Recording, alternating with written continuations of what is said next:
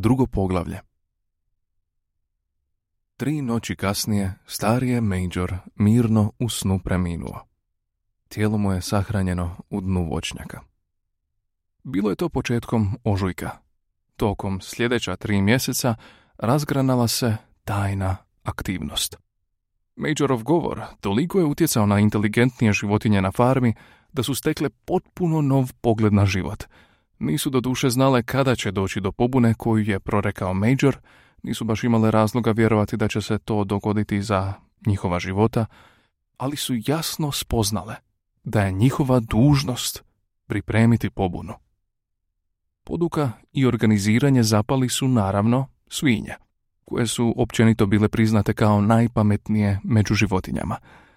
Najistaknutiji među svinjama bila su dva mlada nerasta, koja je gospodin Jones uzgajao za prodaju. Napoleon je bio veliki berkširski nerast prilično divljeg izgleda, jedini od svoje vrste na farmi. Nije mnogo govorio, ali je bio ugledan jer je u svemu imao vlastiti stav.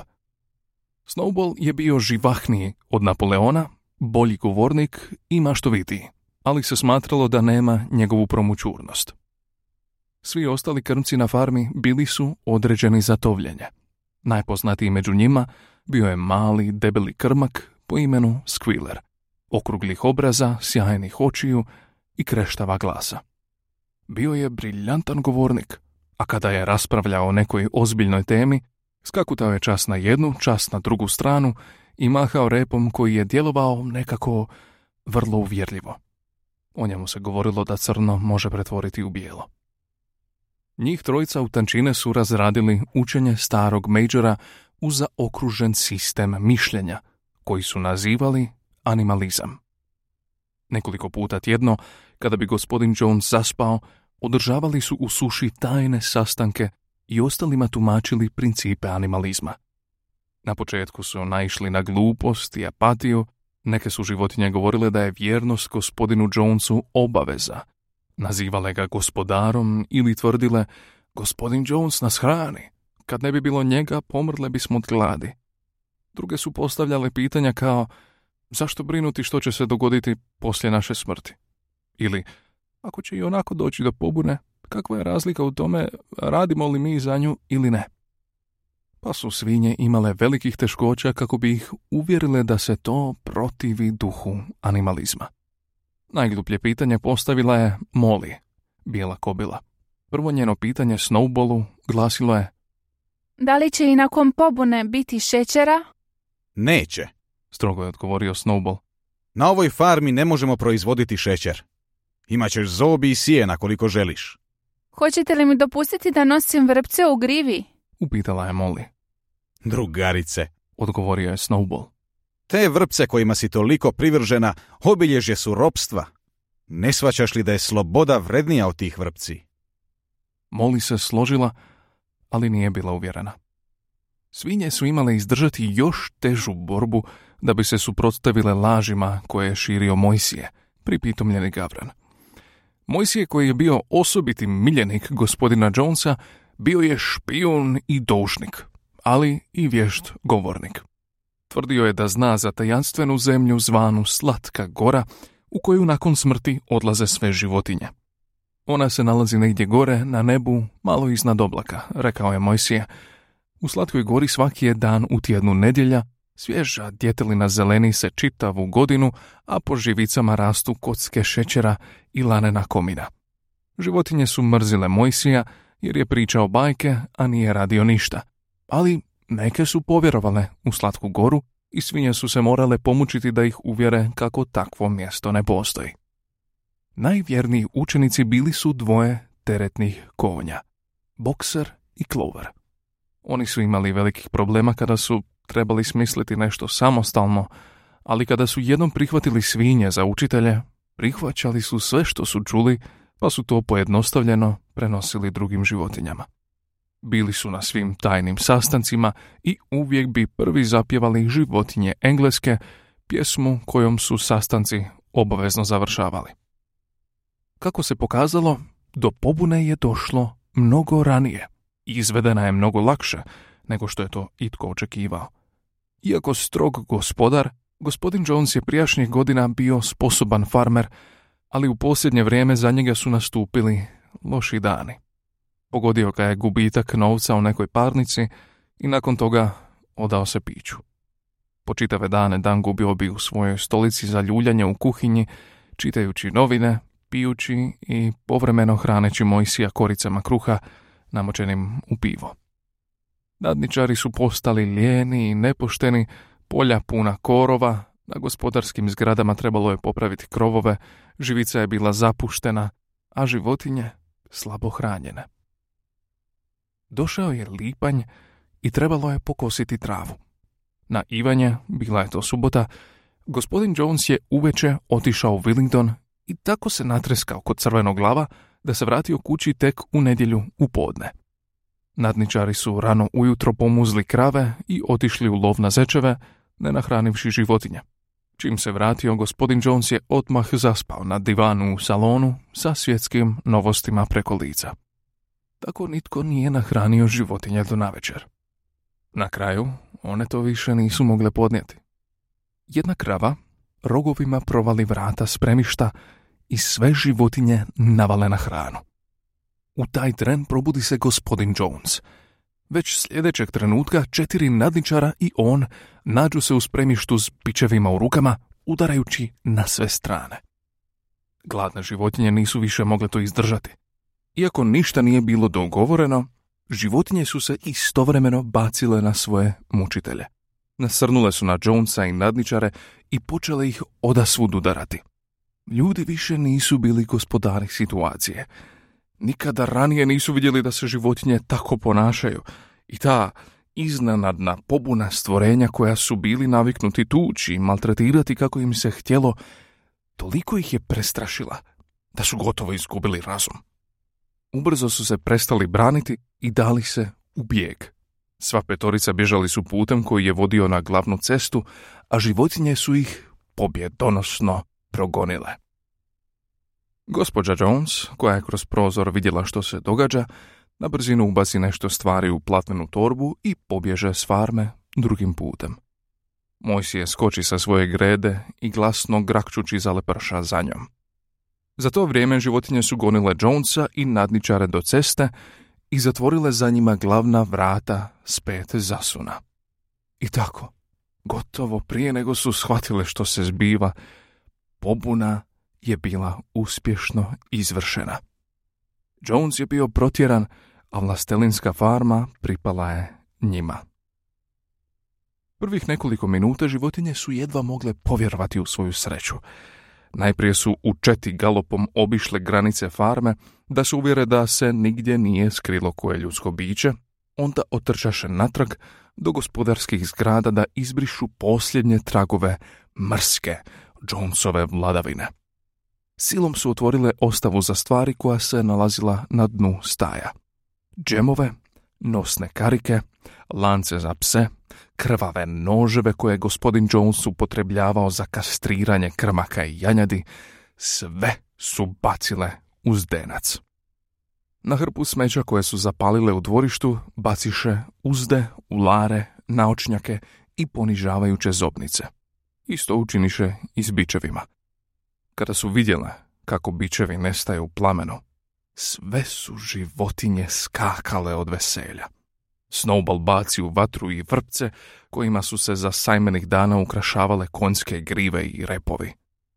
Vrpce, rekao je, treba smatrati odjećom, što je oznaka ljudskih bića. Sve životinje treba da hodaju gole. Kad je to čuo, bokser donese mali platneni šeširić koji je nosio ljeti da zaštiti uši od muha i baci ga u vatru. Vrlo brzo životinje su uništile sve što ih je podsjećalo na gospodina Jonesa. Nakon toga ih je Napoleon poveo do spremišta i svakome podijelio dvostruk obrok žita, a psima po dva dvopeka. Onda su sedam puta od početka do kraja otpjevale životinje engleske, te legle i spavale kao nikada prije toga. Kao i obično, probudile su se u zoru. Prisjetivši se slavnog događaja, zajedno su pošle na pašu. Pokraj pašnjaka nalazio se brežuljak s kojeg se mogao vidjeti veći dio farme. Životinje su se uspjele na vrh, pa su u jasnom jutarnjem svjetlu razgledavale okolinu. Da, to je bilo njihovo. Sve što su mogle vidjeti bilo je njihovo. Pri pomisli na to počele su u zanosu i uzbuđenju skakati ukolo i bacakati se u vis. Valjale su se po rosi, navalile pasti slatku ljetnu travu, kopale grude crnice i udisale njen opojan miris. Pregledale su čitavu farmu, pune njemog udivljenja razgledale oranice, livade, voćnjak, jezero, šikaru. Osjećale su se kao da to nikada ranije nisu vidjele. Čak su i sada jedva povjerovale da je sve to doista njihovo. Vratile su se do gospodarskih zgrada i u tišini se zaustavile pred vratima Jonesove kuće. I ona je sada pripadala njima, ali bojale su se u nju ući. Međutim, nakon kraćeg oklijevanja, Snowball i Napoleon gurnu vrata i životinje uđu jedna za drugom, hodajući krajnje pažljivo, bojeći se da što ne oštete. Običuše sobe na prstima, ne usuđujući se progovoriti glasnije od šapata gledajući se strahopoštovanjem nevjerojatnu raskoš, krevete s madracima od perja, ugledala, divan od konske tlake, briselski tepih, litografiju kraljice Viktorije iznad kamina u salonu. Upravo kad su silazile ni stepenice, primijetile su da nedostaje Moli. Na povratku otkriju da se zadržala u najudobnijoj spavačoj sobi. S toaletnog stolića gospođa Jones uzela je komadić plave vrpce, Prebacila je preko ramena i šašavo se divila sama sebi u ogledalu. Ostale životinje oštro su je prekorile i izašle. Šunke koje su visjele u kuhinji iznijele su van i spalile, a bokser je kopitom probio dno bačve piva koja se nalazila u ostavi. Ništa drugo u kući nisu dirale. Na licu mjesta donesena je odluka da se kuća sačuva kao muzej. Sve su se složile da ni jedna životinja nikada neće smjeti u njoj živjeti. Nakon doručka, Snowball i Napoleon ponovo sazvaše životinje. Drugovi, reče Snowball. Sada je pola sedam i pred nama je dugačak dan. Danas počinjemo s košenjem trave, ali prije nam valja učiniti nešto drugo. Svinje su sada objavile da su u protekla tri mjeseca i stare početnice koja je pripadala djeci gospodina Jonesa i bila bačena u smeće, naučile čitati i pisati. Napoleon pošalje polimenke s crnom i bijelom bojom i povede ih do glavnih vrata s pet zasuna koja su gledala na glavnu cestu. Onda Snowball, jer je najbolje pisao, uzme kist i na gornjem dijelu vrata premaže natpis Vlastelinska farma i napiše životinska farma. To je trebalo od sada biti ime farme. Zatim su otišli do gospodarskih zgrada, a Snowball i Napoleon poslali su poljestve, koje su prislonili na stražnji zid velike suše. Objasniše da su u protekla tri mjeseca svinje uspjele svesti principe animalizma na sedam zapovjedi. Tih sedam zapovjedi sada će napisati na zidu one će tvoriti nepovrediv zakon po kojem će od sada sve životinje na životinskoj farmi morati živjeti. S malim poteškoćama, jer svinji nije lako na ljestvama održati ravnotežu, Snowball se pope i dade na posao, dok se Squealer nalazio nekoliko prečki ispod njega, držeći limenku s bojom. Na zidu premazanom katranom ispisaše zapovjedi velikim bijelim slovima tako da su se mogle pročitati s udaljenosti od 30 metara. Glasile su ovako. Sedam zapovjedi. Prva zapovjed. Tko god ide na dvije noge, ta je neprijatelj. Druga zapovjed. Tko god ide na četiri noge ili ima krila, ta je prijatelj. Treća zapovjed. Nijedna životinja ne smije nositi odjeću. Četvrta zapovjed. Nijedna životinja ne smije spavati u krevetu. Peta zapovjed. Nijedna životinja ne smije piti alkohol. Šesta zapovjed. Nijedna životinja ne smije ubiti bilo koju drugu životinju. Sedma zapovjed. Sve su životinje jednake. To je bilo ispisano vrlo uredno i osim što je prijatelj bilo napisano pritajelj i jedno s bilo na opačke, sve drugo bilo potpuno ispravno. Da pomogne drugima, Snowball sve pročita na glas. Sve su životinje kimnule u znak odobravanja, a bistrije među njima odmah su počele učiti zapovjed na pamet. A sada drugovi, Reče Snowball bacajući kist. na sjenokošu. Neka nam bude pitanje časti da spremimo sjeno brže nego što su to mogli Jones i njegovi nadničari. Ali u tom trenutku tri krave, na kojima se već duže vremena opažala uznemirenost, počeše glasno mukati. Nisu bile pomuzene 24 sata i vimena su im se gotovo rasprsnula. Nakon kraćeg razmišljanja, svinje su poslale po vedra i prilično uspješno pomuzle krave, dobro se snalazeći i na tom zadatku. Uskoro je bilo pet vedara gustog, pjenušavog mlijeka, koje je većina životinja promatrala s velikim zanimanjem. Što će biti s tim mlijekom? Upitao je netko. Jones je ponekad znao pomiješati nešto mlijeka u naše jelo. Rekla je jedna od kokoši. Nije važno mlijeko drugovi. Uzvikne Napoleon i stane pred vedra. O tome ćemo kasnije. Kositba je mnogo važnija. Vodit će vas drug Snowball. Ja ću doći za nekoliko minuta. Naprijed drugovi sjeno čeka. Tako su se životinje uputile na sjenokošu, a kada su se uveče vratile, primjećeno je da je mlijeko nestalo.